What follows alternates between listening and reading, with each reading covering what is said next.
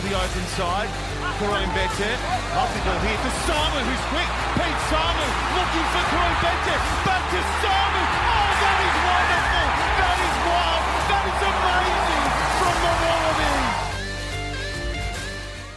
Hi there, and welcome to Pick and Drive Rugby. We are the People's Podcast, providing a platform for rugby lovers to come together and support the game that's played in heaven. I'm your host, Mitch. Joined with me this week is co host Lachie. Lachie, how are you, mate? Very good. It's been a big, big 48 hours. So keen to dissect it all with you in due course, Mitch.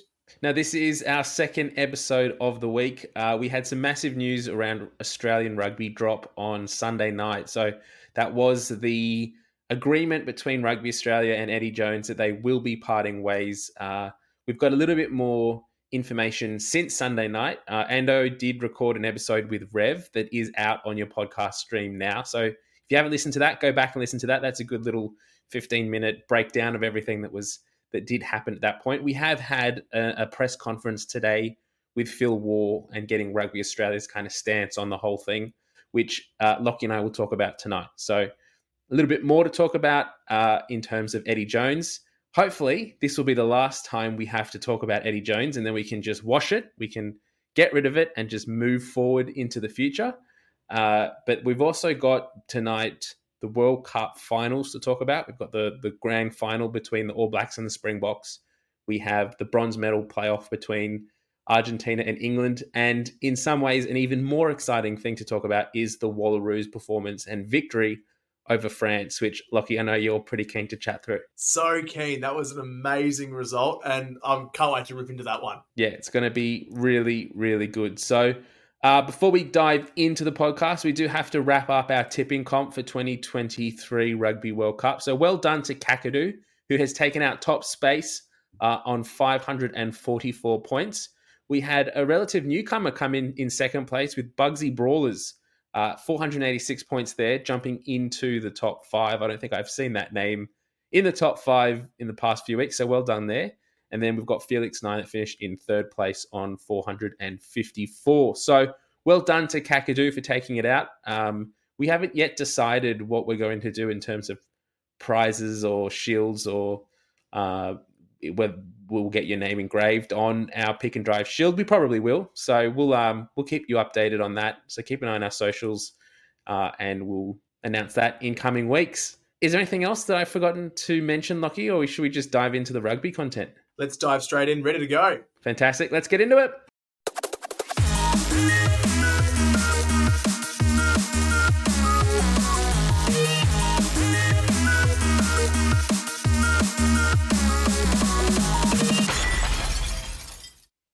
And now we go to the main segment, what we're here for tonight. There's a World Cup final, there's Eddie going, there's plenty going on in the world, but the Wallaroos 29 points to 20 win over France in WXV is the feature event of this week in rugby. Mitch Ando, it's the first time our girls have beaten France since 2010. A massive result, not just for the Wallaroos, but for Australian rugby and uh, kick us off, mate. Give us your reaction to this result. Mate, I was up fist pumping the air when we won this game. It was absolutely awesome. I um could not it's not that I couldn't believe, but I was just so wrapped for the girls to be able to get up. And the scoreline actually flatters France. Um, they had that last minute, like 81st minute try or something like that, that brought the score from 13 29 to 20 29. And it just was in so many ways genuinely a dominant performance from France. There were balls held up over the line. There were times where France were forced to take a penalty rather than kick for the corner because they respected the Wallaroos defense so much. There was just so much to love about this match. I highly recommend that people go back and, and watch it. Mitch, were you as pumped as I was? Oh, this was an incredible performance from the Wallaroos. And I was, I've got to admit, after the game, I think I was in a little bit of shock at how well the girls played. And not to say that I didn't expect this or, or think that they could get to this level, but it's kind of chalk and cheese from their performance against England last week. And whatever Jay has done, whatever he's adding to the water, keep it up. Like we've got a big game coming up against Wales now. and we we have the potential to finish third in WXV, uh, which would be awesome. It is, and look, we can finish even higher at this point. We're in a position now where we're equal third with Canada and up against winless Wales, who will still be a really tough ask heading into this contest. They're a Six Nations side. They are fully professional. They have the resources that currently our girls do not at their disposal. But against France, that was easily the best performance I think we've seen in the professional or semi professional era. Certainly the best under Jay Tregoning, who will be coaching his final game this week against Wales. We know that he's not renewing his contract. So a massively emotional moment heading in across the finale, the finale of the WXV. Really quickly going through a couple of standout performances from this. Eva Karpani, hat trick of tries, barnstorming stuff in every sense of the world. Georgina Friedrichs at outside centre couldn't be tackled, couldn't be touched. M. Chancellor tackling everything that moved. Sarah Naiqama made 20 plus carries. Michaela Leonard was everywhere. Uh, Ando, was there a player in the 23 who didn't have a moment of sensational footy in them? Look, definitely not hyperbole to say no, definitely not. Every single player was amazing. Um, but the truth is that there were some players, like you mentioned, who really stood up. I mean, we can highlight Brianna Ahoy or Sarah Naiqama for holding the ball up over the line at a couple of points of really intense French pressure. Or um, Brie Hoy again diving on that loose ball from the second Georgie Friedrichs um, break that led to the try out wide soon after. Um, Hoy diving on the loose ball with an urgency that we hadn't necessarily seen previously. And I think that one of the players that we really, really need to highlight is actually being very specific. It is the left foot or the left leg of Georgie Friedrich because she just has the capacity to step and go off that foot. I kind of want to Madame Tussauds like wax plaster made of that and put it up at RA for everyone to look at on the way past. It was incredible the way she was bamboo- bamboozling the French defense. And man, just more of that, put it into my veins. Absolutely loved it. It's brilliant. Mitch, now moving forward, we've come off a nine point win over the world's third ranked side. And there, we've talked in the past about how there is that huge gap between the top four teams of England, New Zealand, France, and Canada, and the rest, including Australia. Is this the first step to really closing that gap? And what do we need to do in this final game against Wales to prove that we are up there? Yeah, I think it, it definitely is. I mean, the way that the girls played this game, uh, the continuity of phase play, the way that they built in attack that we haven't seen so far in 2023 from the Wallaroos. And whether that's just the amount of game time that these girls have had together, whether the connections are starting to bear fruit, it's uh, it's really promising to see that having this tournament and having it consistently moving forward for the girls, whether they are in XV1 or they do unfortunately drop down to XV2, it does mean that we do have structure and guarantee of test matches consistently moving forward, which is a massive thing for the team. Uh, they've looked they looked good in parts last week. They looked brilliant for the majority this week. Next week's against Wales is kind of the be all and end all. It's the last test of 2023. Uh, they, they have the opportunity to really give Wales a good a good shot, and um, it will be interesting to see how they they do approach that and what they can do in terms of uh, yeah, like what the effect will be if they can win that game. And uh, massive changes could be made across this final game as well, which is harsh considering the 23 that won it against France. But you look at who's back available for selection. Lori Cramer shaping to be back from injury. Maya Stewart has passed her concussion protocol and is available for selection, as is Annabelle Codey. And on the bench as well, who was overlooked from last week's team, Ash Marsters back in the mix as well as Bridie O'Gorman. I mean, there are stacks mm. of players with real experience who could come and make a difference against Wales. Yeah, definitely. And I think that one of the players that we have that, that we definitely missed her impact in terms of physicality is Ash Marsters. She's up there as one of the best players in my mind for the Wallaroos. So her absence this week was uh, a puzzling one. Good question to be asking about uh, with Jay. But I think that Maya Stewart will come on, come in on the wing for Desiree Miller. Um, Des- Desiree has done really well in the opportunities she's had, and it just shows that we're getting a bit more depth within that back three. But I do think that Maya Stewart just gives a, a, physicality, directness, and speed, which uh, we don't currently have within our back three play. Uh, I also think that Lori Cramer coming in at fullback will be a good option. Um, correct me if I'm wrong. Sorry, Maleka is the was the 15 against France. Yep. Um, so I think that Lori Cramer coming in at 15 will be advantageous because the first French try was actually a direct result of a missed kick for touch from our own 22. And so France were able to get the ball on the full and then do a really nice counter attack down that wing, resulting in a try try. And I actually think that whilst there were so many awesome, genuinely positive elements to our play, that our tactical kicking game and our contestable kicking game when clearing our own end needs to improve massively. And I think that Lori Cramer will be able to assist with that with her kicking boots on.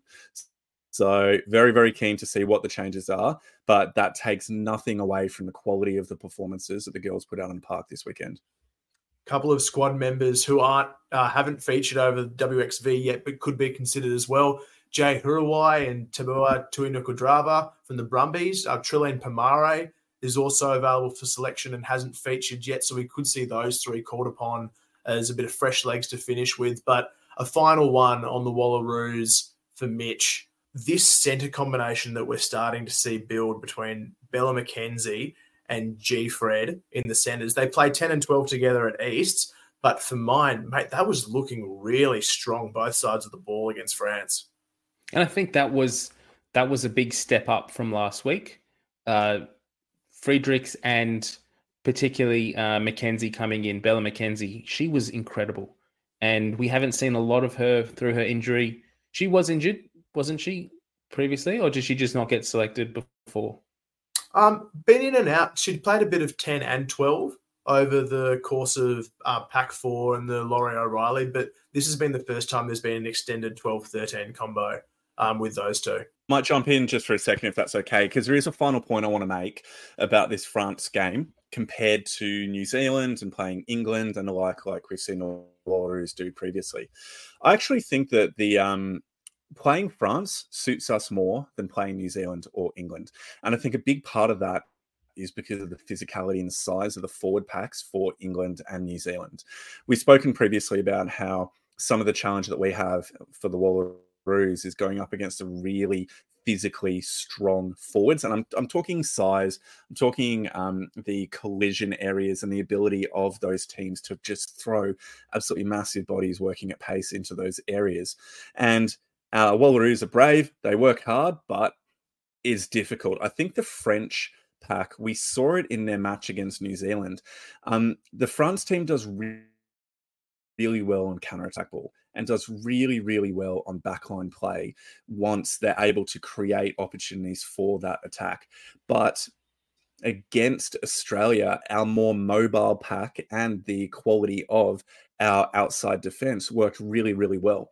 So I'm I'm hoping, from what I recall of Wales in the Rugby World Cup previously, I don't think they have the largest pack within kind of the European teams.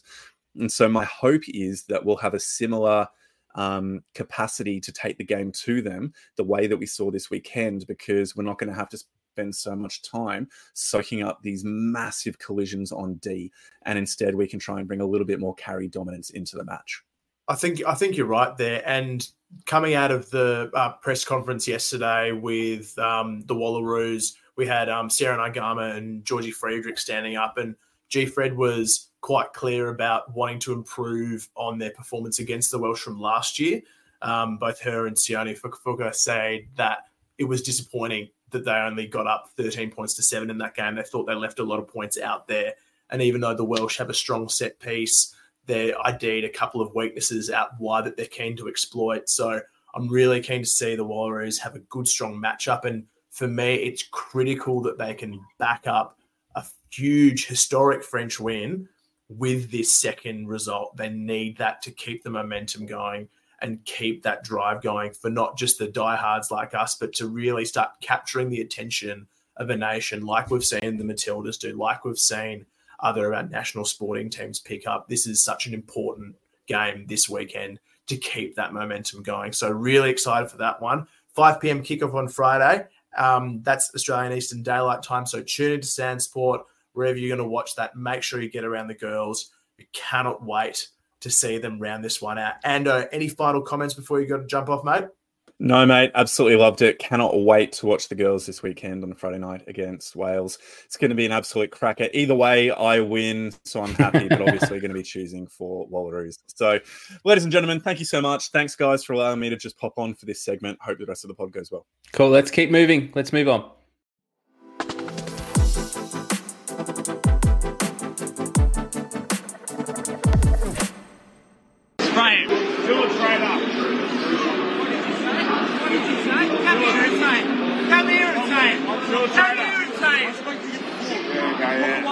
Now, that was our little intro into this section. Uh, in some ways, that fan, that Rugby Australian fan, might be due an apology. He was the one that started this off uh, last year at the SCG, going at Eddie Jones and calling him a traitor. I wonder if he maybe had a, an inkling of what was to come in, in 2023 slash 2024 uh, for Eddie Jones. But we now sit here we're recording on Tuesday night, and it has been revealed this afternoon by Rugby Australia that they have confirmed that Eddie Jones is parting ways as Wallabies coach. He will finish up, and I thought this was an interesting little tidbit in the, the presser, that he will finish up his contract on the 25th of November. Now, it's the 31st of October, so he's effectively being paid by Rugby Australia for the next few weeks, even though he's effectively going to be in England and then Japan. Yeah, it's a funny one. That one, it uh, certainly piqued my interest when I saw it. I can only imagine that he's got lots of stationery at his desk and he's going to have to do a couple of trips back and forward to the car before he heads over to Barbars. Look, it's just been uh, what, what can we say about this really? And as as listeners would know, I work with RA, so I'm going to be as down the line as I possibly can. Um, and I guess a good place to start is going through uh, the RA statement that was put out. Um, I'll read it as verbatim so we've got their take, and then we'll get the many others that have been put out through the media um, over the past couple of days. We had today um, via social media in the morning. Rugby Australia can confirm that it has accepted the resignation of Wallabies head coach Eddie Jones, and he will depart the position on the 25th of November. Rugby Australia thanks Eddie for his commitment to the Wallabies in 2023 and wishes him the best in his future endeavours. Announcements regarding the future of Wallabies coaching staff will be made in due course. So fairly fairly open ended, fairly blunt. Um, that release that was going out on socials, and rightly so. Uh, and what can we say?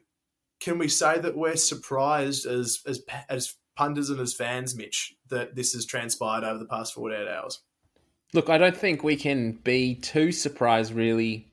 Uh, maybe in the past month of where of how this whole thing was shaping and where it was heading. I think the biggest frustration for fans is that Eddie Jones, well, Eddie Jones has basically shown himself to be a character of, uh, well, no character, essentially, that he's not someone who you can take his word. And we've been hearing it constantly from both Hamish McLennan and Phil Waugh over the past few weeks since the World Cup finished. Oh, we've spoken to Eddie. He's given us his word you know, we're not going to speak to uh, uh, Japan, the JFRU. Uh, we don't believe that, that that's happening. He's given us his word that he's sticking around. Eddie Jones' word means nothing. He faced a press conference two weeks ago in Sydney and said, "I'm sticking around. I'm I'm committed to Australian rugby for the long haul. I'm seeing out my contract as long as they allow me to." Uh, and in his in, in that conference, he's saying that he'll stick around until 2027. He knew that this wasn't happening. It's not like he would have been already at that point speaking to lawyers to sort of figure out, you know, can we get out of this contract? He knew that there was something in there like the the fail safe clause or get out of jail free card that both Eddie Jones's party and RA had in that contract. So the fact that he stands up and then has those press conferences, does those interviews, he did that interview with uh, the Australian and he also did one with Peter FitzSimons and says in that interview pretty blatantly, I'm not going anywhere. I'm committed to Australian rugby. And he was pushed quite hard in both of those interviews to still then turn around and say, nah, nah, mate, I'm staying, I'm staying, I'm committed, to then turn around and, and leave when he knows that he's going to do that anyway. I, I will not trust anything Eddie Jones says ever again.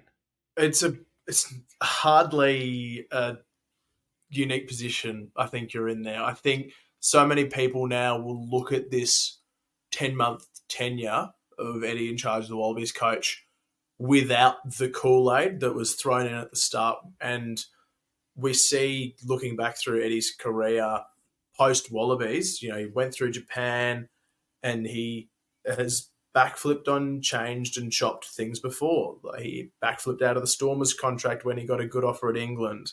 Um, this is a precedent that has been set under Jones that these changes can happen. You say one thing, another thing happens. And it's hard not to look upon this with a bit of bitterness Mm. as a fan. Uh, there was so much excitement, I think, um, at the prospect of Eddie coming home and whether we as fans bought in too heavily or whether it was sold very well by all parties involved, I'm not quite sure.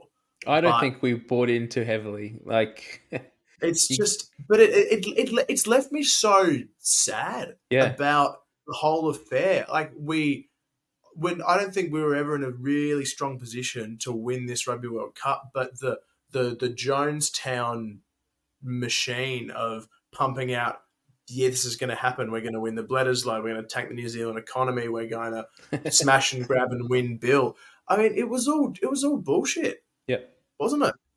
And that's and that's the thing when we look back on it now and we we sit here and we we think the rumors must be true. We don't know at this point yet whether he has spoken with japan because he's he's still denying it at this point. He did an interview yesterday morning or yesterday at some point with channel 9 uh, when the news had broken. So it actually hadn't even been confirmed by ra that he was leaving at that point but he did an interview with channel 9 and their sports segment. It appeared that he was in an airport somewhere uh, you would think that that's probably England, but maybe he stopped off in Japan on the way through to have a, a quick interview. Who knows? But he did an interview with them confirming that he was going. And some of the words that he used in that interview were pretty uh, offensive, I, I found, as an Australian rugby fan, talking things like, you know, putting the blame back on RA, saying that they made promises to me that we were going to, you know, centralize the system, that we were going to have private equity money coming in, that we had, I spoke to them about changes that need to happen in the game but they're not at a point to be able to commit to those. So they haven't, you know, they haven't uh, held up their end of the bargain. Therefore, I can't stick through my contract. And I'm sorry, but that's just ridiculous. Anyone coming in to the role of Wallabies head coach is not going to expect a whole revamp of the system within a short space of time, within even four years. That's the, the things that Eddie Jones was talking about in that instance are things that as rugby fans we've been talking about for 10 years that need to have happened and haven't. So he's just now using that as a as a reason for why he's leaving to try and shift some of the blame. But I don't know if he has actually interviewed with Japan or not. We look back now and it, it seems likely that he did. That he did do that interview and that he is in talks with Japan. And that is the reason now why he's on his way, that he's departing, getting out of his contract with Rugby Australia. Whether he has signed something with Japan, whether he has agreed to something, don't know. But it really makes you look back on this whole World Cup campaign and go, okay, well, where was the point that Eddie Jones thought, I can't do this? This isn't going to be sustainable. Did he sign his contract in, what was it, January 2023 or December 2021, whenever, uh, 2022, whenever it was that we sacked Dave Rennie? Did he sign with all intentions to be the Wallabies coach, to take us to the World Cup and through to 2027, face the Lions on home soil? Got here and then realized this is too big a job. I can't do this. I don't have the energy or the time to put to a project of revamping a whole nation's rugby system. I'm out. Did did that happen? Because it's confusing as a fan to look at it and to say, well, at what point are you committed? At what point were you actually trying to pick the best players you possibly could and give the Wallabies the best chance they had of winning games and competing in the World Cup? And at what point did you then start to look at other options and then potentially tank the Wallabies' performance at the World Cup? And when you look back at it now, the questions and the the decisions that he made in the the team that he named, the squad that he named, uh, the players that he left out, and now that he's left the job and he's parted ways with RA, uh, it he's he's essentially done the worst possible thing that he could have done, or the worst possible thing he could have done ever in Rugby Australia. He's definitely left the game in a much worse place, probably the worst place he could have possibly left it in uh, at this point. If he uh, in in in case he, I mean, the only other thing he probably could have done that would have been better was just not to sign in the first place. Well, it just makes us think, what's the point? So we Eddie comes back with the fanfare, and you're right. The the results and the the way that the World Cup was managed by Eddie as coach just looked completely flawed and devoid of direction. Um, and what you raised just before as well about Eddie saying, you know, he needed to come back and and you know reinvent the game and help the game. Eddie wasn't signed to reinvent the game of rugby. He was signed to coach the Wallabies and win games of football. And to to think that you have the capacity as an individual in a specific coaching role to change an entire dynamic is either beyond egotistical or severely deluded. And I don't think anyone is bigger than the game itself in rugby. We look at the the the whole conversation about you know the disconnect between um, the the elite and the grassroots, and grassroots is so strong. Like if Eddie was serious about that, where was you know, he on the weekends coming down and running junior clinics? You know, why isn't he coming out and doing these things? Like perhaps he was on the side. We'll never know. But the whole point is that Eddie was coached, hired to coach the Wallabies and succeed with the Wallabies, and he did not achieve that. It was a disastrous run in that regard, and it just, it really, it's a kick in the guts. Mm. It's a real kick in the guts when you look back on it and go, what was achieved in those 10 months at the top echelon of the Wallaby brand. And to me, it's done so much more harm than good. Definitely. Yeah, without a doubt. Like as I said before, it, he's left the he's left rugby Australia in a far worse place than he got than he picked it up when he started. Uh, some of the things you were just saying scream to me like the responsibilities of a director of rugby. Now, we don't know whether Eddie Jones ever wants to be a director of rugby. He's a coach. And so some of the responsibilities that you're talking about there fall into someone who is a director of rugby. And at the announcement of his role when he signed, there were some things that Hamish McLennan and Phil Waugh said. Actually, I don't even know if Phil Waugh was around when Eddie Jones signed, to be honest. Um, I don't think he was. But there were things that were said in that announcement that Eddie Jones was giving given power over that any previous Wallabies coach had not been given that type of say or access. So, access and oversight, mentorship to the Wallaroos coach. And it was somehow meant to structure and improve their system. Well, he spent apparent, apparently he spent about 15, 20 minutes in a one-on-one interview uh, meeting with Jay Tregoning, the Wallaroos coach. Outside of that, he had no input into their system. He had no input into how they uh, prepared for matches. You just have to look at the way that I mean he says these things, and they and that's what RA had said publicly about his role. But what he actually did was something completely different. If we go back to the Wallabies, the Wallabies were in camp in on the Sunshine Coast, I believe, when the Wallaroos played their first Test match of the year on the Gold Coast. Now that's like a forty-five minute drive away. You would expect for someone who is the Wallabies coach and for a, a, nation that is two teams playing under the one banner, that the the Wallabies players, the men's players who weren't doing anything but training, would do everything in their power to get to that Wallaroos game to support them, and they didn't. Eddie Jones wasn't seen anywhere. He didn't do any form of development, coaching, mentoring to the Wallaroos at that time. So for him to now come back and say that you know I was promised these things by RA that I was told that I was going to get these things to help improve the system. Well, let's just hold back a bit, mate, because you actually had responsibilities that you didn't fulfill in your time. And he was even asked in that interview a few weeks ago. You know, the Wallaroos are playing later this week. I think I think the interview say was on a Wednesday, and the Wallaroos are playing their first test of WXV one on the Saturday in, in New Zealand, are you going to go over to New Zealand support the Wallaroos? Oh no, mate, I've got enough to do here. I've got too much on my plate. Like that's not good enough. That's not good enough. You can't have your cake and eat it too, Eddie. Yeah, don't let the door hit you on the way out, mate.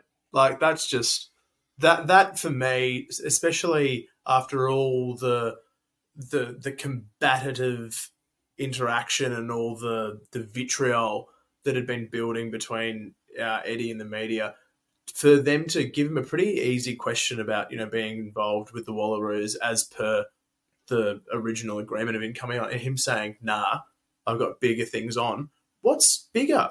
What's bigger? It's our national team competing at the WXV, and you're not there. So like you already knew. For like for me personally, at that point, I knew he wasn't going to be involved with the program going forward, and I just I didn't feel like he cared. I don't feel like he cared about the Wallaroos program, and that's that stings too. So yeah, it's just it's left a bit it's left a really bitter taste, and I think we will look back as rugby fans, um, people involved with the game professionally as volunteers, won't look back with any love at all. I think at this twelve month block um, for the men's game, and we'll get we'll get into some you know really good news around you know the expansion of the women's competition and some other great results that are happening in that space, sevens, 15s. But this um, 2023 is not going to be a good year to look back upon.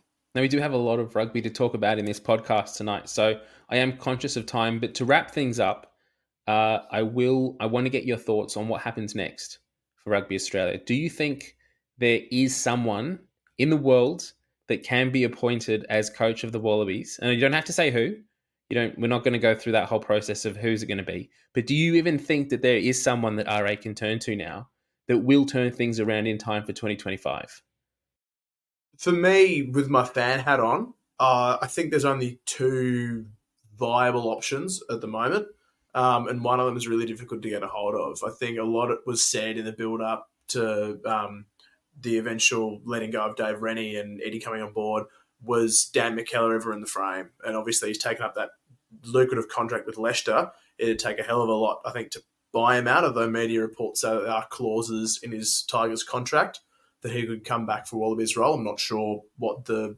um, veracity of those claims are, um, but is an option. Larkham, I think, remains a pretty safe option for um, fans, administrators, um, players. It's another familiar face with skin in the game for Australian rugby. But it's just it's such a difficult position because what kind of state um, has it been left in? We don't know because we're not coaches. We don't know what we'll be walking into. But coming off the back of a, a pool stage exit um, at a World Cup, uh, a lot of hurt, a lot of change over a over two coaches in less than twelve months. I mean, it, would be a difficult ask, Mitch. Would anyone? Do you know of anyone that had put their hand up at all? I mean, I'll put I'll put my hand up. I'll, I'll take it on, and I'll even do it on half wage to take it on. I can't guarantee we're going to win any games though, and that's the problem. Uh, we'll we'll uh, I'll pick a good team, I bet, but I don't know if we'll win anything. Uh, so the we'll finish up now on our Eddie Jones bit. The one thing that I want to, the point that I want to finish on is a disappointing one one thing for me that I think has come out of this Eddie Jones departure that hasn't been focused on by anyone else is the Stan documentary. Now, I don't think that RA are going to want to air that now. They've spent the last what year and a half filming behind the scenes footage of the build up to the World Cup. Eddie Jones has come back. The coaching messiah has returned. We're going to win the World Cup. We've had a horrible campaign. Eddie Jones has now left. I don't think we're going to get that access. I would love to. I would love to get insight into the dressing room, the the sheds, and everything that was being said behind the scenes. But I just fear at this point, the way it's all happened, I don't think it's gonna it's gonna see the light of day. Do you think that it might? Oh, I mean, the fan in me wants to desperately to see that. I think it would still brilliantly, and especially if it's used as a uh, almost a you'd almost use it as a learning tool. Some use it as like a national mourning process. Oh, not not even that. It's just a just having that fly on the wall access. I mean, we talk, we've talked about it in the past about you know how great some of those documentaries are for sport, like the Test for the cricket and other similar things that um, streaming services have done in the past. Um, all or nothing with the All Blacks through the line series, stuff like that. I think seeing a team not succeed is just as fascinating as a viewer to seeing a team that does go on to do great things because it shows you that other side of the coin. It shows the humanity and the raw emotion and the pain that sport brings along with the joy and the the love that we all watch it for. I think you need those in equal measure, and you can't have one without the other. Otherwise, what would be the point? What would be the point of us pouring our heart and soul into stuff like this, Mitch, if we didn't have the pain uh, on the other side of that coin um, to drive us and motivate us when the good times aren't there? So, I mean, I, I think it'd be fascinating to see. It really would. And the other point, sorry, I just thought of this as well as we were as you were talking there, Lachie is the review. Now, RA was meant to be doing a whole review of the World Cup system and, and figuring out what went wrong and what they can do differently moving forward. Now that E. Jones has left, all of his coaching staff have left. Basically, the only people that are left employed by RA that were involved in the 2023 World Cup are the media managers and the players. Do you think RA continues with this process or do they just save the money and move on to 2024? Oh, mate, I've, I've no idea, and I think it's it's wrong of me to sort of jump in on that RA side because I can't give a, mm. a fair oh, yeah. and partial take, and that and that includes you know the the obvious um, analysis that should be made on you know what was the role of RA in yeah the whole oh, of course saga. yeah yeah. And I, I, I don't think I'm the right person to comment on that. I'm re- really keen to see what our listeners think but that that's another thing that should come into scrutiny and be properly reviewed as well. I'd like to see that review process remain independent. Yep. Um, uh, that they've that they have promised in the past publicly, and um, be able to see what comes out in the wash. Well, let's just hope that it does go ahead and we get some interesting insights or takeaways from that review. Uh, let's leave it there. We have more to jump into, so let's move on now into our next segment.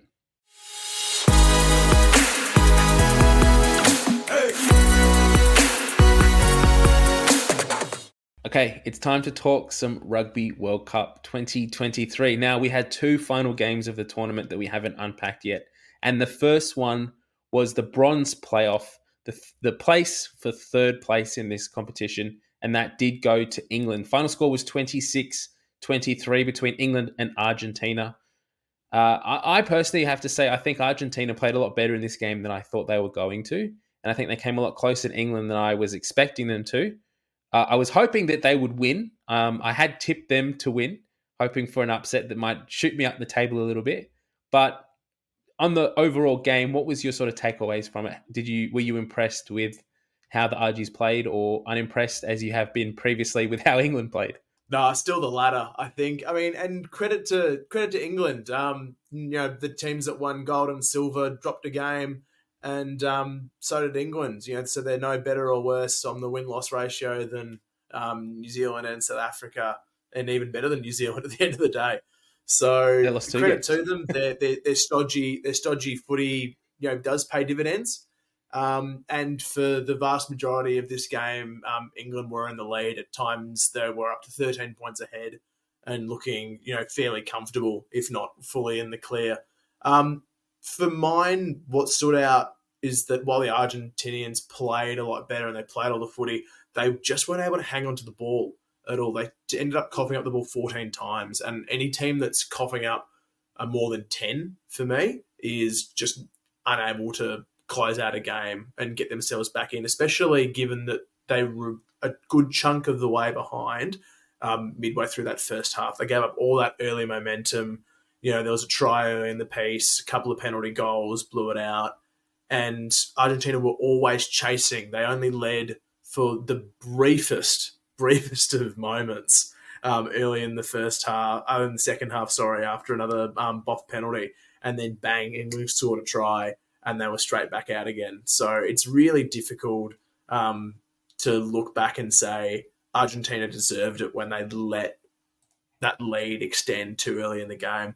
Um, I got to ask though, you know, a lot of you know, great footy on the field. But for mine, all the storylines came after the fact with Cheika blowing up in like old school Cheika fashion about the officiating and saying that you know the things were stacked against us, players deserved better.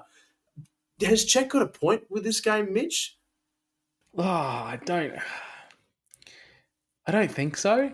I don't. I mean, I watched the whole game and I watched it live, and I didn't come out of it thinking that Argentina had been particularly hard done by by Nic Berry.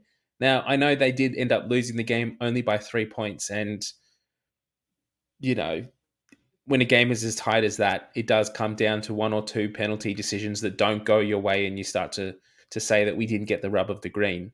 But same thing, the same sort of things are being spoken about the final, which we'll speak about in a moment. And I, I definitely thought that Wayne Barnes handled that game really, really well. So um, it, it it's easy to kind of say that it sounds a lot like sour grapes for the team that lost a game by so many by by at least one score essentially. Um, and it's sort of saying, you know, we weren't we weren't treated fairly. I I understand where Cheika is coming from, and I can and you know we we've had him as Wallabies coach, so we've had him in our defence uh, for you know four or five years, and so we, he's been the one that's been fighting for our cause. But it's not a great look, and I know you're upset at the end of a World Cup, and you um, you came as close as you really could to getting that bronze medal, but it, it, it's not a great look in the press match, the press interview straight after the match, and then the post match press conference to be sitting there and sort of throwing the dummy and um, saying that you know the referee kind of lost you the game. Yeah, I agree. Sour grapes probably sticks out as the perfect analogy. I mean, uh, England were in the lead for 78 minutes of that game. And, you know, you can maybe look back and say, you know, well, um, they did the same thing against the Boks and the Boks still pinched it late in that semi final. But I think England deserved this one. Um, despite Argentina playing the proper footy, they couldn't hang on to the ball. They couldn't convert their chances well. They did have a chance late um, to plug the corner and go for the win, but they tossed it to Nico Sanchez, who um, shanked the penalty attempt to tie things up at 26 all, uh, and they just couldn't close it out. I thought that um, that Theo Dan charge down try was excellent. Um, he's had a really good tournament as well. The um, English hooker, one of their sort of breakout performers, along with um, that big back row of Ben Earl and Tom Curry as well. So there's some green shoots there for England, but that like, carry like on though after the try, like if we're yeah, going to have a TMO that's going to get involved with you know head contact and the the minimalist contacts around you know ruck infringements and whatnot, if for a player who scores a try and then intentionally rolls over and you know punches essentially the the defending player in the head from scoring a try, like is that okay? is that that's kind no, of the only no, gripe I, I have. I don't, I don't, think it's okay. It's not the spirit of the game. And if someone, you know, with a megaphone reminded them and piped up and said it's only the bronze boys, maybe it takes the sting out of that. But um, I think it's going to be like all bronze finals, Mitch. You know, it's kind of entertaining. You know, you tend to run it a bit more, but um, ultimately, it's a bit of a who cares is. Oh, it definitely doesn't. Uh, you know, England were were happy and and and well done to them to win that. Like that, it is the type of game that's always re- historically pretty hard to get up for. Like you've just played pretty much the game of your lives in a, in a semi-final World Cup, and maybe not Argentina in their game against New Zealand, but England came very close to making it into that World Cup final to lose by a couple of points. And most of those semi-finals usually do come down to that. So to then have to play another game for third place, and you know you've got a whole week to hang around and, and to prep. Uh, both teams at least showed up and they played some pretty good rugby. I thought Argentina at times looked really good with ball in hand and did look like it, particularly when they scored that try. The, the frustrating thing for Argentina out of this game is that they the the times that they did get ahead, they just let England back into the game so easily. Like we said, they scored that try. They looked really good. They were putting England under a lot of pressure and then they just fail to to get the ball out of their own end zone. They charge it down and they score a try, and then they're back on top again. So there is frustration there, and I think that probably leads into what Michael Cheika was saying as well that some of the the calls aren't going your way. Uh, the players aren't doing as not so much the players, I guess, but just the, the little things, the 50 50s aren't quite going your way, and, and you're not converting as much as you, you want to be converting in a game like this. So yeah, I can understand how there is frustrations. One thing that's just jumped to mind actually that I have never seen before in a game of professional rugby was one of the. I don't know if it was in. I feel like it was towards the end of the game, but they had a scrum, and the Argentina hookers, uh, the Argentinian Argentina's prop, the studs completely snapped off the bottom of his boot. Did you see that? Was the stud itself in the middle or at the like at the, the, lining of his the bottom of his boot? So you've got the leather Oh. part of the boot, and then the lining where the sort of studs are screwed into completely came away. So he still had his boot on, but the stud part was sort of sitting popped off to the side. And I was like, if that is not an oh. incentive of how much pressure is being put on you in a scrum, I don't know what is. That your boot's literally just snapping apart under the weight. Oh, I have to go back and watch that. That's savage. But yeah, I mean, with what a couple of tons of force being pumped through you at that point in an Argentina scrum, I can't imagine that's your best case scenario. I think we have to also, um, and we'll move on to the final in a second, but I don't think either of us really coming into this tournament could foresee England coming third. And we do have to, and they, they've not played great rugby all the way through the tournament, but they have played good rugby in patches. And so we do have to sort of congratulate the English, as hard as that is, and say that they have done quite well in getting as far as they did, um, considering we're Australian and we didn't even make it out of the pool. Do we? Do we have to give them credit? I still, I still think they didn't play rugby. They've rocked up and they've got through a tournament, but are not. Oh, maybe against Chile when uh, Henry Arundell, the only English player with an attacking bone in his body, decided to score five on World Cup debut, and he was still their highest try scorer. So go Yeah. figure. Where's Where's he in the bronze medal game? Feels like he's been robbed. Um, I know I've still got a crack, but I mean, yeah, they they played excellent tournament rugby. Was it an ad for the game? No. Did it vindicate Steve Borthwick's appointment? Perhaps. We'll find out and see if it wasn't just a box kicking sugar hit. All right. Well, that leads us perfectly into the the creme de la creme, the final of the World Cup 2023, South Africa versus New Zealand. Final score: South Africa 12, New Zealand 11.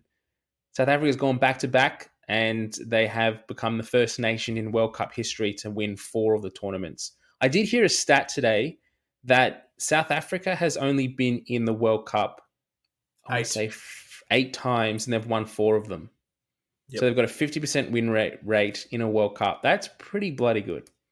It's ridiculous. They are they are the undisputed best World Cup side in history of the men's World Cup. I you know hasten to add clearly Black Ferns in England smashing it over in the women's, but as far as men's World Cups are concerned, uh, it's the Boks first and New Zealand slash daylight second at this point.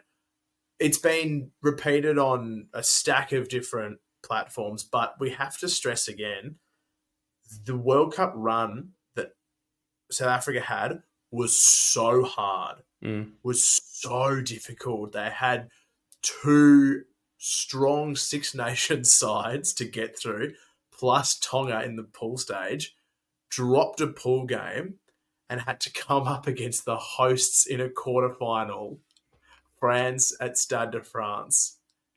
Beaten by a point. They got through England by a point, which they should not have won. They were terrible in that semi final, yet they scraped through. And then when it counts, the score will say 12 points to 11, world champions again. So three finals plus three margin overall. Clearly, you only need to win by a point. That's right. And one of the things that people have been speaking about about or thing we were talking and saying about the Springboks after 2019 is that they had a much easier draw and a much easier run to the final than most of the other top tier nations in that tournament. And so that's why in some ways we they they won that. It's what people were saying. I think South Africa has done the complete opposite this time and as you just highlighted, they had the hardest run to the tournament out of anyone in this whole competition, yet they still managed to come out on top.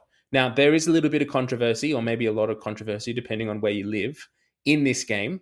There was four cards dished out, uh, one of them being red, one of them potentially being red but not being upgraded.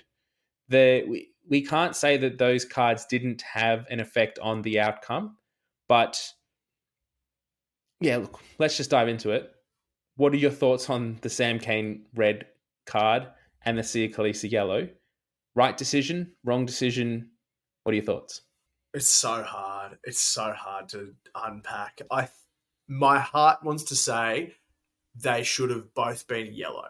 That's what my heart's telling me for the sake of seeing 15 on 15 spectacle rugby. Um, yes, in the review, I thought Cane's contact was clearly high with force. Um, I thought there may have been some mitigation from the way that Kriel shifted, um, yeah, very abruptly. But also, it's a it's a contact game. It's a high impact, high collision game, and these things can happen. Um, I didn't think the Kolisi's was the same impact personally. I thought there wasn't actually initial contact through the head. I thought it was through the shoulder, and because Kolisi's got a bit of higher hair, I thought that actually masked the impact, and that's where it stacked on um, Savea. But I think in my heart, I would have loved to see both of those be yellow and see that contest evolve because there is no denying, you're so right, there's no denying that a red card in a final, what was it, 20 minutes in? Between 20 yep. and 30 minutes in, the yep. red yep. card. Um, and you lose you lose your captain. That is massive. That's massive and undeniably swayed the game in the Springboks' favour. We will never know now what it would have been 15 on 15, and the hypotheticals are going to kill Kiwis for the next four years. Um, I can't say I feel sorry for you because buggy you all, but um, it, it, it would it would hurt. I can certainly empathise rather than sympathise. Oh, there's some rough takes so, going around. Like social media at the moment, particularly from the New Zealand pundits, uh, is not a nice place. Is not a, a good, no. safe place to be at the moment. There's a lot of hurt over in New Zealand, and we will extend our uh, well wishes to those New to our New Zealand listeners that you'll be back. Um, you've got a great coach coming in next, and no doubt you'll be one of the top four in the next World Cup cycle coming through. So, uh, as as hard a time as it is for them at the moment, how good is it to see them lose? Though, I mean, as an Australian, it's, to see them beautiful. actually lose something, particularly in the way that they did. I mean, I just sat there and oh, said, "Look, I mean, just... I, I wanted South Africa to win. They did win. Awesome to see, you know, Kolisi holding up the trophy again, but it makes it even better to see the All Blacks lose it.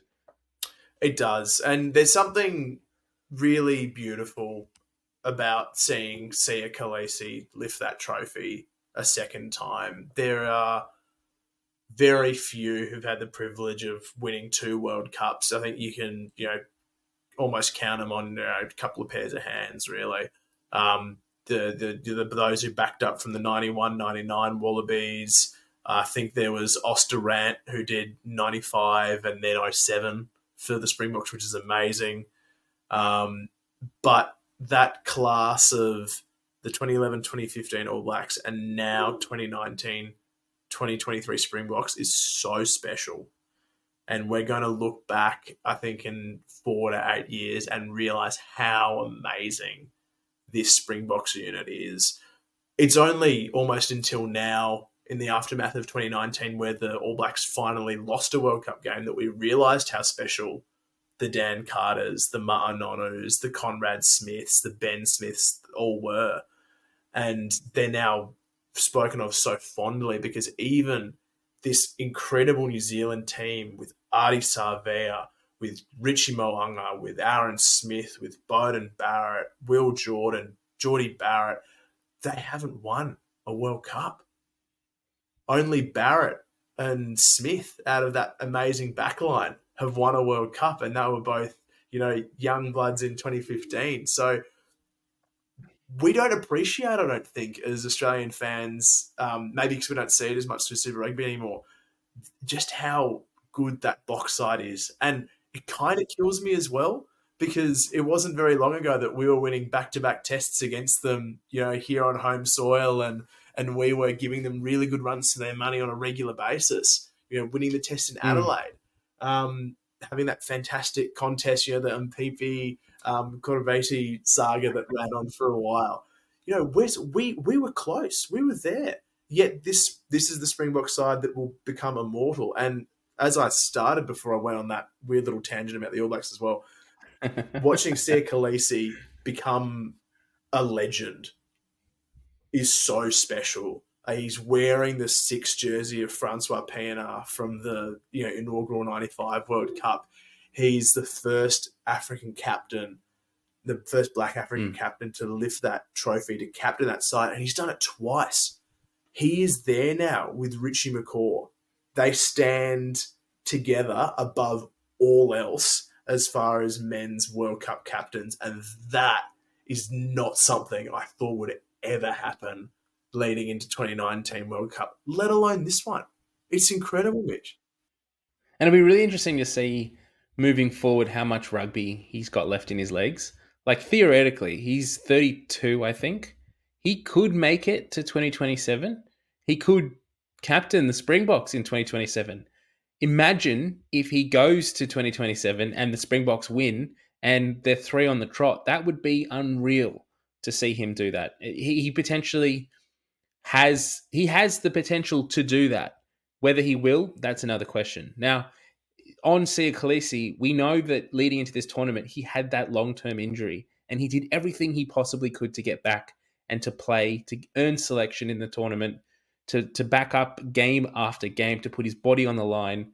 And the way that he played this final, like we all sat here last week and spoke about how the Springboks played that semi final against England and they looked flat they they looked outclassed, they looked outmuscled against an English team who, for 78 minutes, looked like they were up and the dominant team. But this week, the turnaround in a week, uh, a, a, a team like the Springboks, they just know how to take it to another level and just consistently making smashing All Blacks all day long.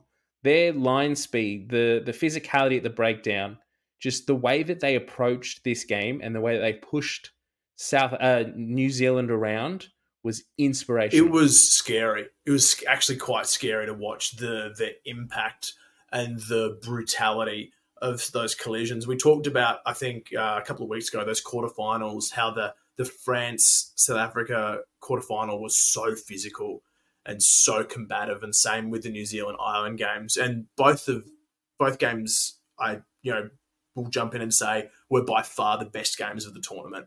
As far as a rugby spectacle is concerned, this doesn't hold a candle to it. But as far as pure, purely enthralling physical contest, this was it.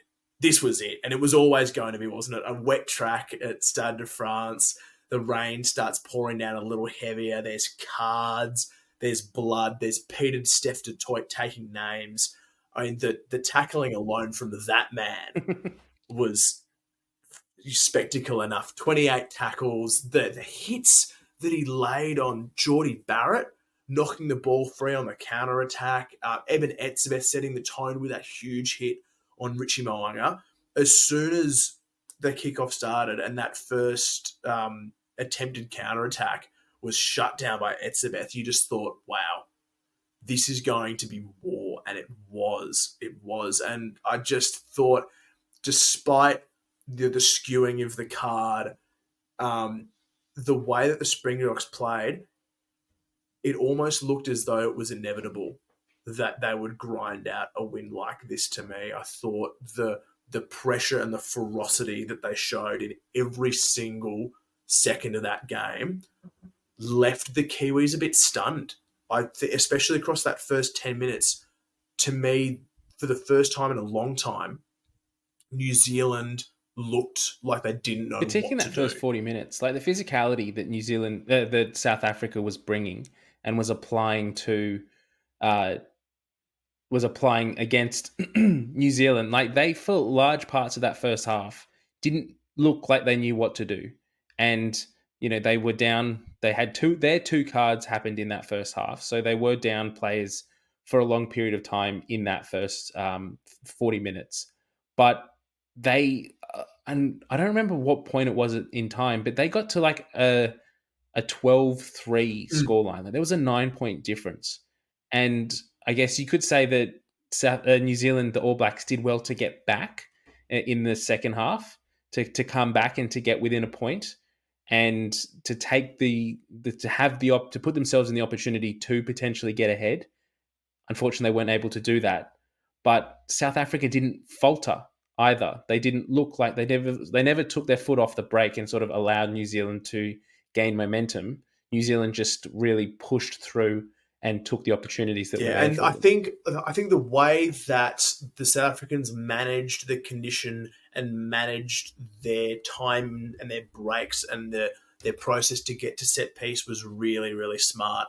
We saw that even holding a six point lead or a three point lead, um, as it was more common, the Boks were never afraid to just play territory you saw time and time again, Handré Pollard saw, you know, we we might have a position to counterattack here. No, I'm going to go low along the ground, skid the ball into touch, and we're going to set the line out again. And just those extra 30 seconds of rest for the big South African boys. We saw the pack start to roll in and the rain come down heavier. And they never looked panicked.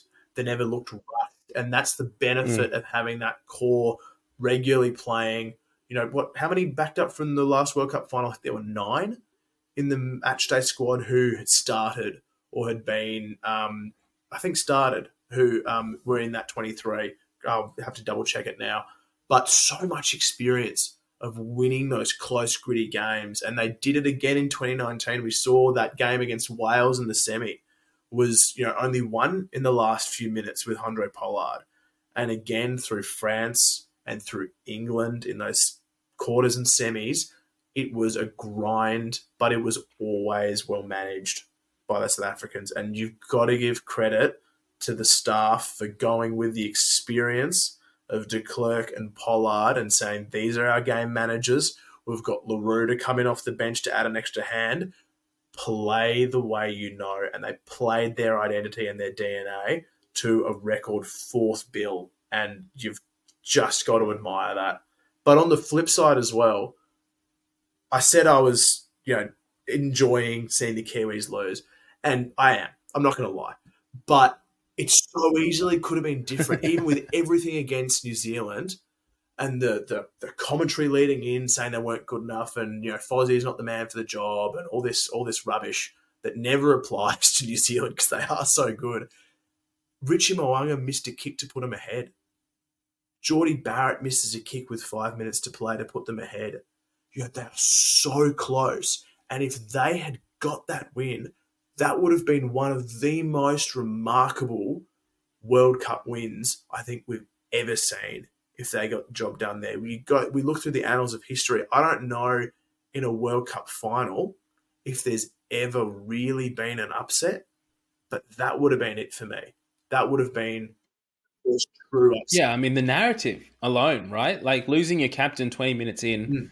playing a player down, and then coming back and winning the game in if if it was in that final five minutes mm. from that kick from Jordie, then that's an incredible that's an incredible narrative that you know they have they this is what the World Cup does. It creates these unique opportunities, these stories, these storylines, these characters, these heroes, and these villains.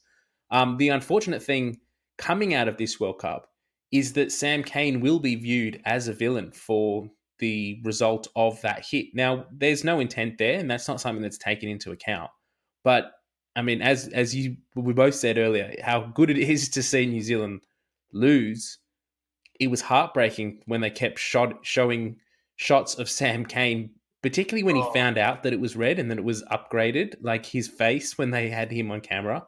But Imagine if they had continued to pan to him, and they didn't, luckily, I guess, for New Zealand fans, but if they had continued to pan to him like they were to Cheslin Kolbe in those last five minutes when the game was on the line, when the mm. scrum's being reset, that we're, we're looking at Sam Cane, who, unfortunately and realistically, that call and that decision ultimately lost and them he, the World And Cup. he's owned it so well. I have nothing but respect for the man. I think he's been, you know, massively maligned across his All Blacks career. But he's come out and said, "Yep, I've got to live with that for the rest of my life. I've got to accept that. That's the ruling that was given, and I've got to bear that with me forever." He's not shying away from it. He's not attacking the referees and saying it's bullshit. He's not saying that it, you know I've been the victim here. He has copped one of the toughest calls in world rugby history and just walked straight on. Like the man's got a granite chin. I'll give him that and a huge amount of respect to him. Mm. Um, yeah, I just hope he's well supported. Any player in that position, you want to see them well supported. And a, a quick one on the on the Kiwi response as well, Mitch. I know like a lot of that mm. commentary mm. that we've seen in the media across social media has been, you know, very dark out of New Zealand. It's largely been directed yep. at um, match officiating and and this and that. But it's been really cool to see the re-energizing of a lot of parts of New Zealand rugby about their All Blacks. You know, they you know how quickly and fair weather they can be. You know, everything was doom and gloom after losing the Irish series and after the Springboks whacked them at Twickenham. You know, it was all you know we've all given up for next year. There was a real, genuine energy building uh, across the ditch, and a lot of it was so positive. And yeah, this underdog story that you almost never see um, being spoken about the New Zealanders because why would you? It's their lifeblood, it's rugby. But I really enjoyed seeing that narrative shift over there as well. And it's something I'd love for them to take into the next World Cup because, you know, a strong competitive All Blacks is great for world rugby. And, you know, if it's by some miracle us and them, they're at the business end of a 2027 campaign, all of this would have been worth it for me. I think the other side of that comment too is some of the things that have been said through social media and some reports that have come out that particularly Wayne Barnes apparently the referee and I thought he had look those decisions were tough and I don't blame him for those decisions. I think the TMO put him in in difficult situations and sort of you know by highlighting those things and, and the way that the the the laws are worded puts in into a corner and so those decisions have to be made like ultimately it wasn't Wayne Barnes that upgraded the red card from yellow to red. It was the independent match official. It wasn't even the TMO, it's an independent, unnamed match official that does that, the bunker. But from what I've read online, he's received an, hundreds and hundreds of death threats over his officiating of the World Cup. And I just need to come on here and say that that's never okay. And that's not something that is part of our game, is part of, it shouldn't be part of anything in life. Like if you have, if you watch a game, at the end of the day, this is a game. Yes, the people are employed and there's a lot of money involved in it, but it's a game. Like he didn't go out there to lose a nation the World Cup or to win a nation a World Cup. Now we can be as passionate fans as we want, but there is no justification for getting on social media and sending some vile messages like that. Um, and if you find yourself getting to that point of that sort of anger, I would just encourage you to kind of take a step back, maybe step away from it from it all a little bit and just give it a few days before you do send that because you, you know, he's not he's doing his best. He's been a great servant of the game for the past however many years he's been officiating. This is his last World Cup. This is potentially his last international game and to receive that kind of message from rugby fans around the world is just it's just not good enough and it's not rugby. So just wanted to put that out there. No, you've you've nailed that, and I'll very quickly second. I know we're dragging on, but you are not a good person in my mind if you think it's acceptable to message a match official and abuse them after the fact. Just get over yourself. Go down to your local club, pick up a whistle, have a go yourself. That's the best way to figure out how tough all this yeah, is. It's there's just no place for it. There never has been a place for referee abuse. Have your opinion. Have a good bit of chat during the game. Nothing wrong with a bit of ice painted on action at your local club. But for goodness sake, a violent vitriol and abuse, exactly. get over yourself. That's terrible and it's unacceptable and it's never been a part That's of the right. game. So we condemn it in the strongest. Now we do terms. have to congratulate South Africa for their win. They have been incredible in this tournament. So have New Zealand. There are some pl- players that we do, and we will finish up here, but with some players that do need to be highlighted for their performance in this final. So Pieter-Steph du Toit was incredible. Uh, mm-hmm. Pollard, next level. Uh, Faf de Klerk, the only the only scrum half on the field. I can't imagine what kind of pressure is going through his head leading to this game, saying, you know, if your hammy start to feel tight after 50 minutes, sorry, mate, you're going 80 keep going. And he just he continued to kick it like he had the ball on the dime. He was incredible all the way through. Ardie Savea was awesome. Um, yeah, who else did you have that you wanted to highlight before we finish up? Mate, forgotten hero, Deon Fourie. The man is 37 years old. He is not a specialist hooker, and he played 77 minutes of a World Cup final in the front row. That is the best personal player story coming out of this. I think he's final, even I captain think. at one point. Huge power to him. He was. He was captain to finish when Kolisi went off for the last eight minutes. I mean, what a story! That is just that's brilliant for mine. Um, I, I love that aspect of it. I thought him and Kwagga Smith were massive off the bench, as was um, RG Snyman and Jean Kleyn in the middle. They were just brilliant as well. Um, on the Kiwi side, you've already ticked off Save. He was a workhorse. Um, I also thought that uh, Aaron Smith had a cracking game as well. And I think we look very differently at Jordie Barrett's game if he Yeah. ices that at the end. I thought he was really impactful around um, the field as well. So just the heroes, heroes on both sides. A proper war. Congratulations, South Africa. Um, you're not allowed to win one for at least three or four cycles now. All right. Well, let's uh let's keep moving on because we've got some other stuff to talk through. Um, but yeah, let's hit our next segment. All right, it's time to wrap things up. This has been going on. Lots to talk about. A great podcast so far. Uh, we've got something interesting to feature before we wrap things up. Now, this is probably going to fit better for our YouTube members, uh, the ones following on YouTube, as we are a visual. This is a visual element that we're referring to. So, what has been announced since the World Cup finished? Geez, yesterday, a few days ago, uh, World Rugby has come out with a new branding and a new sort of marketing mantra for the Rugby World Cup moving forward. So, if you are watching on YouTube, you can see the new logo that they have unveiled. Uh, this is for Rugby World Cup Women's England 2025. If I said something wrong, Lachie, you look very confused. I'm just confused by the logo, Mitch. I, I'm still trying to process it, and I will do my best to describe what is currently in front of me uh, for those uh, suffering through tuning the, in. suffering through Yep. the 75th minute of this podcast. Um, before I start, Mitch, is this the branding for all World Cups going forward, or is this just the women's competition as opposed to the men's competition? I believe it is for all World Cups moving forward. Excellent. So uh, it appears on face value that World Rugby has totally butchered the design for all World Cups going forward. We are, we've been graced with a sparkly oval um, with, in what looks like Times New Roman, the letters RWC stacked on top of each other. Um, I feel as though it's been made by an intern in Canva, and the intern may or may not have been me. well, as someone who has a very attractive looking social media profile, uh, being Scrumbags, you definitely would be able to pump out something that looks uh, a fair bit more professional than I think this one. But This I'm going to read out a, a few quotes from the official Oh, media release, which might in might reveal some insight into what they were going for. So, following the thrilling conclusion of Rugby World Cup 2023 uh, in Paris, World Rugby has unveiled its vision for the future of the tournament with a new visual and sound identity that captures and celebrates rugby's unique energy.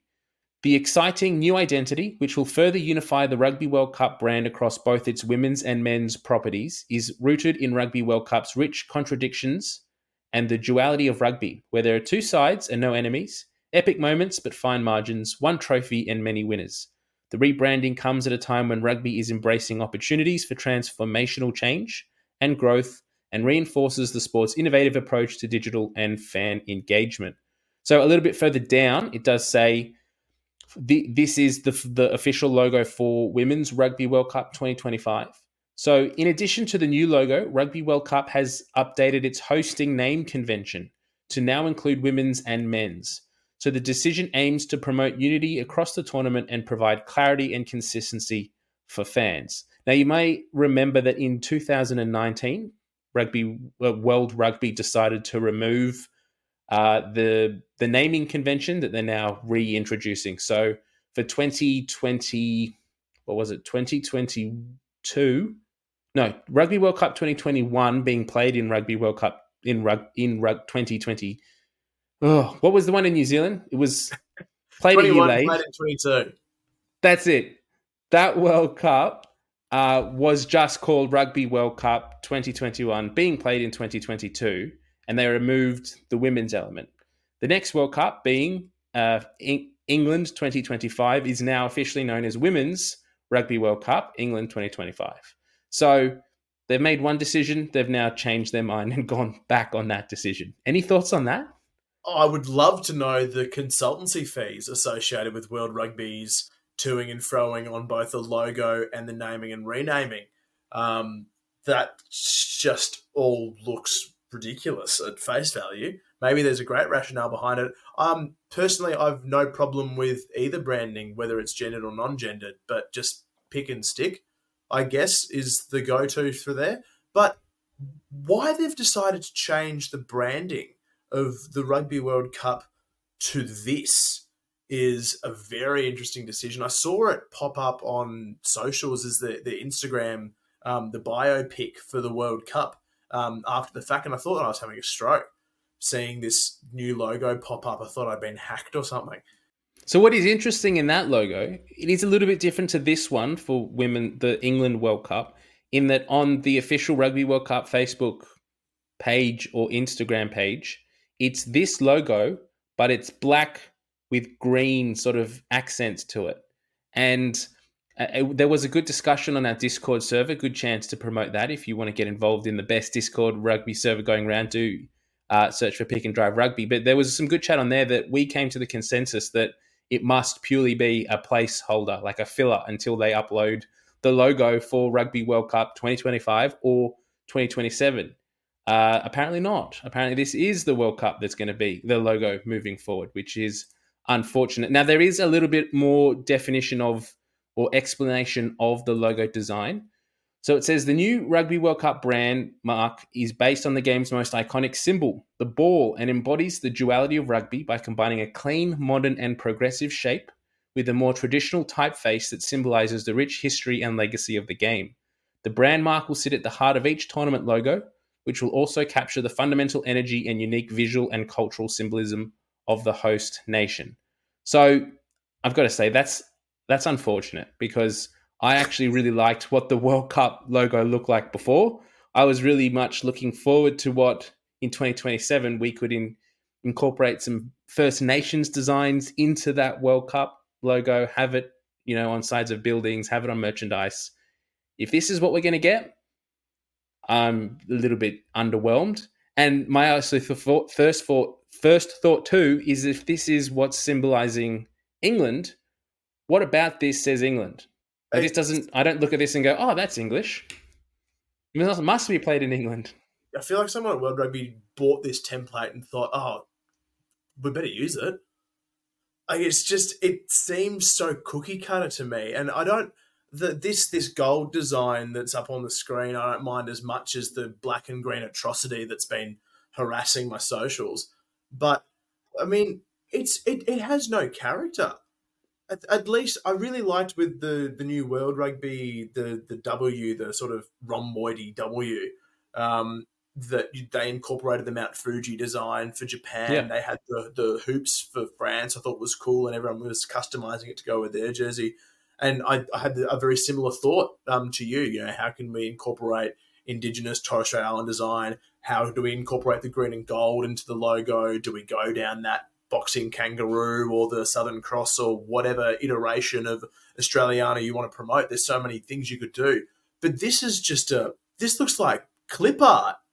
This is this is this is heinous. I mean, oh, I'll, I'll have to jump on the Discord and you know get the latest word from there. But um, no doubt I'm- you will I'm- though. I when it think- come, when the think- when the merchandise comes out, you'll still be buying your bucket hat or your budgie smugglers with the logo on it.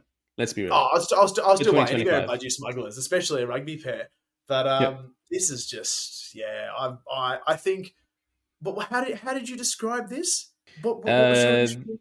My my one or the official World World No, Rugby one? yours You used a fantastic word.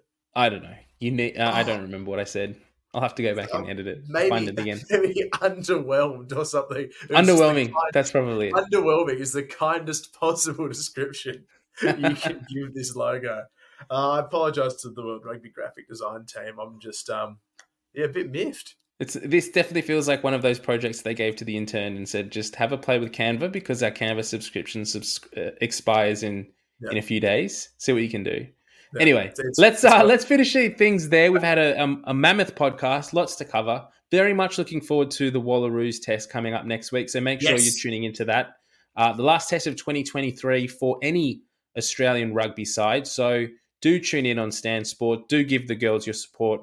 Uh, we definitely will be following along, and and uh, you'll be running the, you'll be working for it. But I'll I'll definitely be watching it. So I'll um I'll be on the Discord. So make sure that you're in there and, and watching it and, and adding to that conversation as well.